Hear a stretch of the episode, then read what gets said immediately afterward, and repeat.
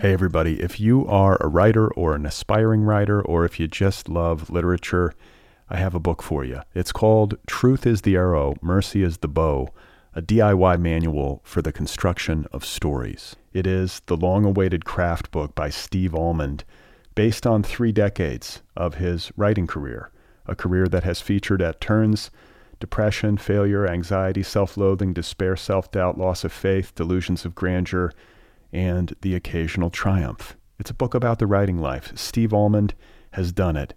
He has embraced it, the full catastrophe, and he has lived to tell about it.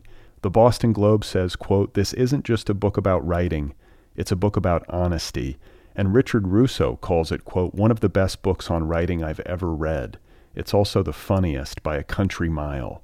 Once again, it's called Truth is the Arrow, Mercy is the Bow, a DIY manual for the construction of stories by Steve Almond, available from Zando.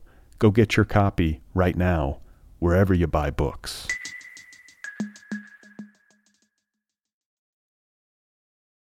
This episode is brought to you by Visit Williamsburg. In Williamsburg, Virginia, there's never too much of a good thing. Whether you're a foodie, a golfer, a history buff, a shopaholic, an outdoor enthusiast, or a thrill seeker You'll find what you came for here and more. So ask yourself, what is it you want? Discover Williamsburg and plan your trip at visitwilliamsburg.com. Hey, everybody, how are you? Welcome to the program. This is the Other People Show. I am Brad Listi here in Los Angeles. It's good to be with you. Don't forget to subscribe to this podcast wherever you listen. You can also subscribe on YouTube. I have today another flashback episode for you. This from episode 506, my conversation with Elif Batuman, which first aired on February 28th, 2018. Elif Batuman's first novel, The Idiot, was a finalist for the Pulitzer Prize and was shortlisted for the Women's Prize for Fiction in the UK. When we spoke in 2018, she was touring for that book. Elif is also the author of a novel called Either Or, which was published just last year. It was a New York Times notable book. She is also the author of a book called The Possessed Adventures with Russian Books and the People Who Read Them, which was a finalist for a National Book Critics Circle Award in Criticism. Elif Batuman has been a staff writer at the New Yorker magazine since 2010. So you're going to hear an outtake from my conversation with Elif Batuman in 2018 in just a bit. Before we get started, I do want to remind you about my weekly email newsletter. It is free and you can subscribe at otherppl.com or bradlisti.com. It goes out once a week. It's pretty simple. I will let you know about the latest episodes of the podcast and I share a few links to things that I've been reading and finding interesting. So sign up for the newsletter if that sounds good. Likewise, I want to remind you that the Other People podcast is listener supported. If you love this show, you can support this show over at patreon.com slash otherpplpod. So my guest today in this flashback episode is Elif Batuman. We had a great conversation in episode 506, which first aired on February 28, 2018. A reminder that you can listen to the full episode, the full conversation with Elif, just uh, right there in the Other People podcast feed. All of the episodes are available, so look for episode 506 if you would like to hear the full conversation. All right? So let's get to it with today's flashback. This is me in conversation with Elif Batuman.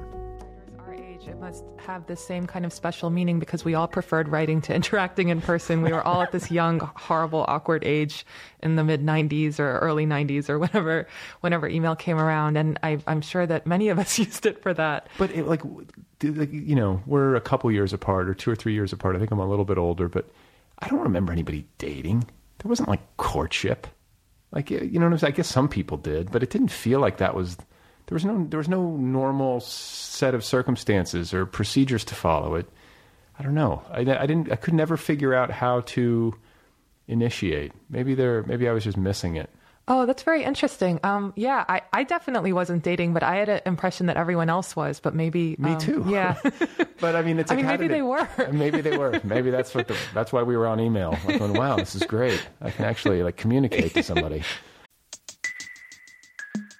Hey, everybody. If you are a writer or an aspiring writer, or if you just love literature, I have a book for you. It's called Truth is the Arrow, Mercy is the Bow a DIY manual for the construction of stories. It is the long awaited craft book by Steve Almond, based on three decades of his writing career, a career that has featured at turns depression, failure, anxiety, self loathing, despair, self doubt, loss of faith, delusions of grandeur, and the occasional triumph. It's a book about the writing life. Steve Almond has done it.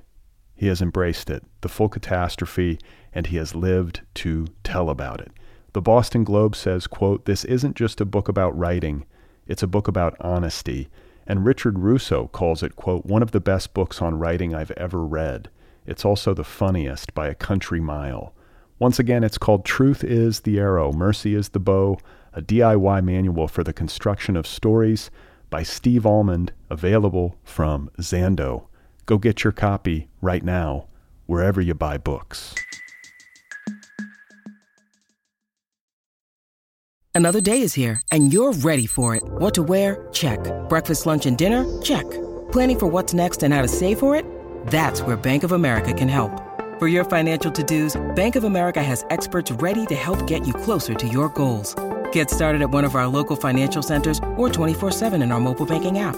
Find a location near you at bankofamerica.com slash talk to us. What would you like the power to do? Mobile banking requires downloading the app and is only available for select devices. Message and data rates may apply. Bank of America and a member FDIC.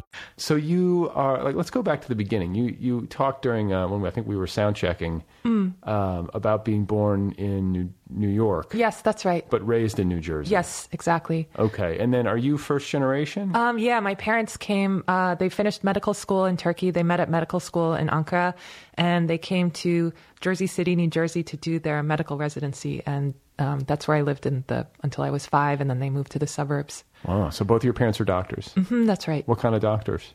My father's a nephrologist, and my mother's a hematologist. Okay, is nephrology kidneys? That's yeah, exactly. Okay, and second most complicated blood. organ after the brain, as nephrologists love to tell you. Really? Yeah, yeah. Very. The, the kidney does a lot of stuff.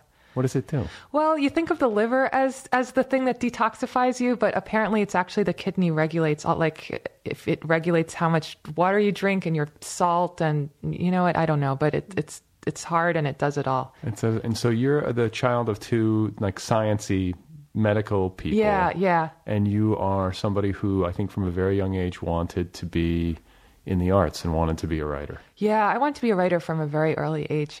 I guess I mean I don't know. I'm the child of two overachievers, and uh, in in secondary schools in Turkey when my parents were growing up, and I think to to an extent now, you would take a you would take well definitely now you take an exam at the end of secondary school, and then that determines what you go into university for. And there's no like four year liberal arts program or anything like that. You go right into whatever you go into. And at that time, if you got the highest score, you became a doctor. So it kind of didn't matter. It almost didn't matter what you were interested in. So they they both became doctors. I don't know that they would have. I think my mother probably would not have become a doctor if um, she hadn't just scored this particular score on a test when she was 17. But yeah, so then they came to Jersey City and they were super busy and working all the time. And uh, I didn't have any siblings, so I read a lot. And, and my father taught me to read when I was like three or four. I was really little and I loved to carry heavy books around the house and it made me feel important. I was already really concerned with feeling important and dignified yeah, so so I spent a lot of time reading and and got a lot of comfort from books. And from an early age, I wanted to do that for other people to make people feel as. Actually, I, I found books extremely funny, and I noticed that that ability to turn unpleasant, alienating experiences into shared joy inducing experiences through humor. Um, and that was something that I associated with with I mean later with novels, but but always with with literature, with just you know pages of, with words on them and no pictures and nothing else. And that's what I wanted to be able to do for for people. Just to like take those like the the humiliations Yeah, of life. exactly. Life is humiliating. It really is. It's one indignity after another. well, okay. So I'm speaking so of, glad we're on the same page about this. oh, you have no idea. Uh, so I've been working on a book.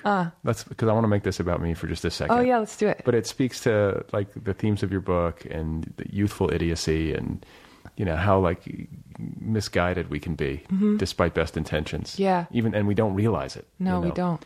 so i uh, i found this document i've been tweeting about this and it, like it, it's truly painful for me Yeah. it's 900000 words that i wrote in my early 20s Oh my gosh. and I've been reading it, and I'm like, you can, I almost have tears in my eyes. Like it's so upsetting. Like emails, letters, attempts at fiction, and it's so bad. Is it one file or is it? It's one giant file. It's one Microsoft Word document. wow. And it's just like you just scroll through time, and it's like Yeah. letter, like letters that I wrote to my grandmother, now you know now deceased, where I'm like, what was I thinking? Like. It's like I, it's like I want to help the person, like Yeah. reach into the computer and just like Yeah. slap my former self.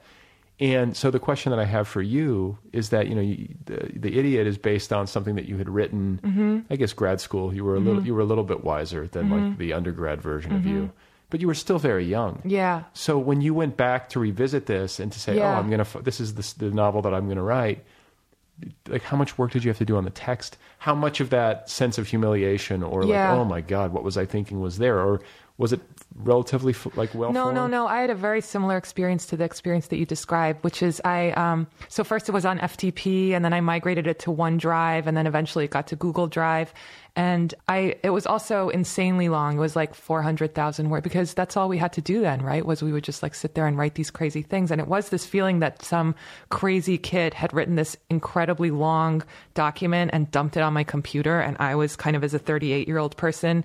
I was actually I was in Tuscany on a on a writing fellowship in in the countryside, surrounded by pugs. There there were like a lot of pugs around, and it was just like a dream. I was gonna say. Yeah, yeah. Well, it was this wonderful, wonderful fellowship that um, Beatrice Monti does. She's the, the widow of Gregor von Rezzori, the interwar novelist, and she loves pugs, and she always has a few of them that are alive. And then there's also these monuments to the ones that are dead with all of their names because they don't live very long. They're not a hardy species. Uh, we just had a French bulldog that died last year. oh, I'm sorry to he hear that. choked on a bagel. That's why we have oh a puppy goodness! Yeah, I've been seeing your puppy frolic behind you at the window. It's adorable. Oh, so, so she's outside? Yeah. Oh, good. Yeah, yeah, yeah. That means she's not peeing in the house. Yeah, so. exactly. She's experiencing all of the joy and freedom that we intellectuals are not feeling.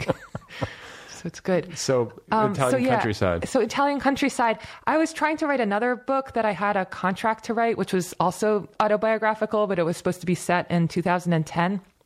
And I kept having flashbacks because the, the story I was telling to, trying to tell was was sort of complicated and in, involved, and um, it was supposed to start in 2010, and then it went back to 2008, and then it went back to 2005, and uh, at some point I, I started writing about what that person who was really basically me, was like in college. And I was sitting in Tuscany surrounded by pugs living and dead. And I didn't remember anything. I mean, I was just like making stuff up. And then I thought, well, I wrote a whole book about this, didn't I? Why don't I just look and see what it was? And I knew it was going to be really painful. And I don't know if I would have been able to necessarily download it and look at it if I hadn't been somewhere so, you know, just uh, um, removed from my, my ordinary life and uh, routine and it was it it, it was extremely ex, uh, it's so hard to describe the i mean definitely the first experience was horror and some degree of shame and really a lot of pity i also wanted to go back and tell that person so many things the other thing i realized is that as you said, I, I, I wrote it when I was 23, about when I was 18. So already by 23, I thought that as an 18 year old, I, I, I was ashamed already of the things that I'd done when I was 18. So there was a there was the I, I had I had one year of graduate school, so I knew about the difference between the narrator and the protagonist. And uh, the idea was that the narrator was was much smarter and older and wiser than the protagonist. And there was this kind of distancing of um, where the narrator there were flash forwards, and the narrator would be like, "Oh, of course, when we're young, we don't realize we're so stupid, and then when we're older, we learn, you know, of course, these obvious things." But of course, that older, wiser person was actually 23. And I was reading these things at age 38, and um, the 23 year old things seemed even more appalling than the 18 year old things because at least when I was 18, I didn't have all these ideas about how smart I was. Yeah, you, there's like no arrogance or delusions of grandeur. Yeah, maybe there there were there were, but there were. I wasn't trying to theorize about them. And and when I when I reread that material and I was able to separate from just the the first kind of visceral feeling of horror, I felt I saw that I had been ashamed when I was 23 of how I'd been when I was 18 and I felt as I read some kind of distance coming in where I felt like that 18 year old person was a different person from me. So I no longer had to feel ashamed. Like it was still, I could still see how embarrassing and awkward it was, but it seemed like almost like it was a different person. And also like it felt like a science experiment. Like, oh, if you took a person and you and you had them in this environment and you exposed them to this and then you moved them to this other environment. Here are the kinds of things that they would be able to do and here are the things they wouldn't be able to do. Here's what they would understand and what they would misunderstand. And like what's there to be ashamed there's plenty to be embarrassed about because of all the mistakes and and you know varyingly comic and upsetting situations that could come out. But why should anyone be ashamed of anything which is really a wonderful place to to get to eventually when you're working on anything or writing anything. So um, that was actually what made me want to go back to it. And um, one, one of the things that made me want to go back to it. And I found that the parts that were the most valuable to me were, and, and the most precious, were the, the unmediated descriptions of the awkward and confusing things that happened to the 18 year old rather than the pontifications of the person who was 23. So I just cut all of those out and I kept the, the 18 year old stuff and called it the idiot. Yeah. when you need mealtime inspiration, it's worth shopping Kroger, where you'll find over 30,000 mouthwatering choices that excite your inner foodie. And no matter what tasty choice you make, you'll enjoy our everyday low prices, plus extra ways to save, like digital coupons worth over $600 each week. You can also save up to $1 off per gallon at the pump with fuel points. More savings and more inspiring flavors make shopping Kroger worth it every time. Kroger, fresh for everyone. Fuel restrictions apply. Well, and you know, it's a unique situation where you're 38 when you're working on this, mm-hmm. and you've you're looking at a piece of writing that's 15 years old. Yeah. And so, you know, depending on how how many books one hopes to write, yeah, and I would assume you you're trying to continue working and publishing. Mm-hmm. It's not likely that you're going to have that kind of gap to like let a piece of text, yeah. sort of cool. Yeah. And then you It's an you, amazing opportunity. It is. Yeah. And, and but it also strikes me as um like A rare and then like B enviable and then C I find myself wondering and this is some sort of creative block that I have to get over is that uh, because I can basically look backwards at anything I've written mm-hmm. and be sort of horrified like mm-hmm. oh like what an idiot. Yeah then whenever I'm sitting down like now to yeah. write, I'm like in two years I'm gonna look at this and realize what an idiot I was. Like you can never escape it, so you just have to kind of just give up and let yourself be an idiot. Yeah, I think you do have to give up and let yourself be an idiot. I yeah. Uh, um, I mean, do you have that, or do you feel like you achieve a certain level of intelligence or maturity, and you realize you've you've got some sort of baseline? No, I mean, I think it. I think it it tapers a little bit. It um like it's not uh, between, I think, when you're 19 and you read something that you wrote when you were 18, you're like horrified and appalled. And I mean, I think it's less drastic between 40 and 39, but I, I definitely do feel because you, you, I mean, I think the, the reading and editing part of your brain and the writing part of your brain are very different and they have different capabilities. And I don't know that the, in my case, the editing part of my brain is, I think, a little bit smarter and more sophisticated than the writing part of my brain, or it's just it's easier to see what's what's wrong with something than it is to create something wonderful. Um, I I spent many years studying literary criticism, and it's it's it's something that I I can do, and that I think that most writers can do. And I think you just have to disable that part of your brain while you're writing, and just not think about it. I also had the experience of so the first book I wrote about um, uh, called "The Possessed Adventures with with Russian Books and the People Who Read Them," which was about. Um, it's supposed to be funny. It's about being a, a grad student in Russian literature. Uh, so I published that in 2010, and uh, then the Idiot just came out last year and I did an audiobook of The Idiot and they said, "Well, why don't you just do an audiobook of The Possessed too?" So I had this experience of sitting in a sound studio reading aloud this book that I'd written in, you know, 2009 and it was uh, a lot of the parts of it had been written much earlier than that and it was just mortifying and and it just felt like like torture to be locked up there with your own like cuz the worst the worst punishments are the ones that you know that you brought on yourself Right. and just and and also as a writer I think you're always you always have some thought that I don't know. I always have a thought that I haven't truly expressed any of the things I want to express yet. And the next thing is going to be the one where I do it. And I'm always very excited to go and do the next thing. And there was something very um, punitive about being forced to be in a room to like go through the past with that level of granularity, like rereading a book that I'd written a long time ago. And I, I found myself wanting to change everything and, and going through it and being like, you know, how did nobody fix all of these things? And then I sort of got through that too. And, um, and partly it was from, from talking to readers who, who had read the possessed the way it was and, and had responded to that. And I just was able eventually to uh, almost through a po- process of fatigue and attrition that I feel like I experience sometimes with editing too. You send a uh, you send a text back and forth and back and forth, and after a while, you're you're somehow okay with it. I guess just because you can't fight anymore. But I, I reached that point with The Possessed where I was like, wait, that just is the book that it is, and it's not mine anymore. It's not me anymore.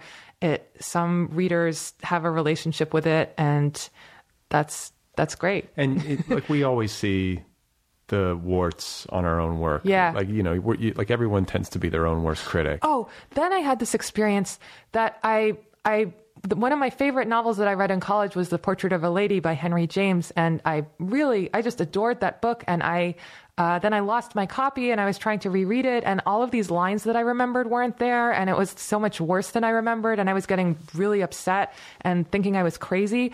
And then um, then I looked it up, and I was reading the New York edition, which Henry James revised, I think, 20 years after he wrote the original, and it's he really changed a lot of things, and not for the better. I, I don't think for the better. There, yeah, there's a kind of. Um, I, he made things more kind of. There's more hedging. There's less. I don't. To, to me, he he took some of the funnier lines and toned them down a little bit, and I, I don't know. I just loved the first. So then I thought, oh, nobody knows. Nobody's like writers. Older writers aren't the best arbiters of the work that they wrote when they were younger. Yeah, I was going to say, like, I, I totally understand that impulse to want to go back and like fix it up. Mm-hmm. Yeah. But you, I think you have to resist. Yeah, you have to resist. You got to let it be. That's the book that he. That was the book that Yeah. he wrote when he was whatever age. Exactly. You know. And especially but especially, I think when we're younger, we're funny in a way that we're not necessarily when we're older because we're more afraid and we know more. And that was actually one of the happier, some of the happier moments I had while rereading the Idiot Draft were when I just saw kinds of jokes that I wouldn't make anymore. And sometimes they seemed kind of like, I don't know, like obnoxious, but but in the end it was kind of a pleasure to leave them in because it just felt like I don't know, like the, like this crazy funny kid went and wrote this kind of angry sad, weird, funny book. It it just seemed like kind of a gift from some other person. And I think I guess that's what what made me able to be sort of generous with it was because so much time had passed that it, it really did feel like another person wrote it and I got kind of a free pass from the from the shame that one feels. All right, folks, there we go. That was the flashback to my conversation with Elif Batuman in episode 506. It first aired on February 28th, 2018. You can listen to the full conversation. It's in the podcast feed. Look for episode 506, listen to it, have at it. It's a good one. You can find Elif on the internet at elifbatuman.com. Don't forget to subscribe to this podcast wherever you listen. You can also subscribe on YouTube, follow the show on social media TikTok, Instagram, and Twitter. If you love the show, if you had a nice experience, if you would like to support it and help it continue into the future, you can do so at patreon.com slash otherpplpod. A good way to help the show is to rate it wherever you listen. Give it a rating, write a little review if that's an option.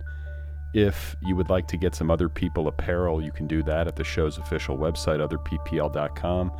T shirts, sweatshirts, different colors, different sizes, women's cuts, you know, everything you could possibly want. It's all there. Go get a t shirt. If you want to subscribe to my free weekly email newsletter, you can do that at bradlisti.com or otherppl.com. And if you would like to read my latest novel, it is out there. It is called Be Brief and Tell Them Everything. I think I alluded to it in this flashback. That was years ago, so I must have been really in the thick of it. It's available in trade paperback, ebook, and audiobook editions. Again, it is called Be Brief and Tell Them Everything. So, another week. I feel like there have been some good episodes lately. There's another one coming up on Sunday. I will be in conversation with Sarah Rose Etter. She has a novel out, or it is imminent. It's about to drop. It's called Ripe. I had a great conversation with Sarah Rose Etter, so stay tuned.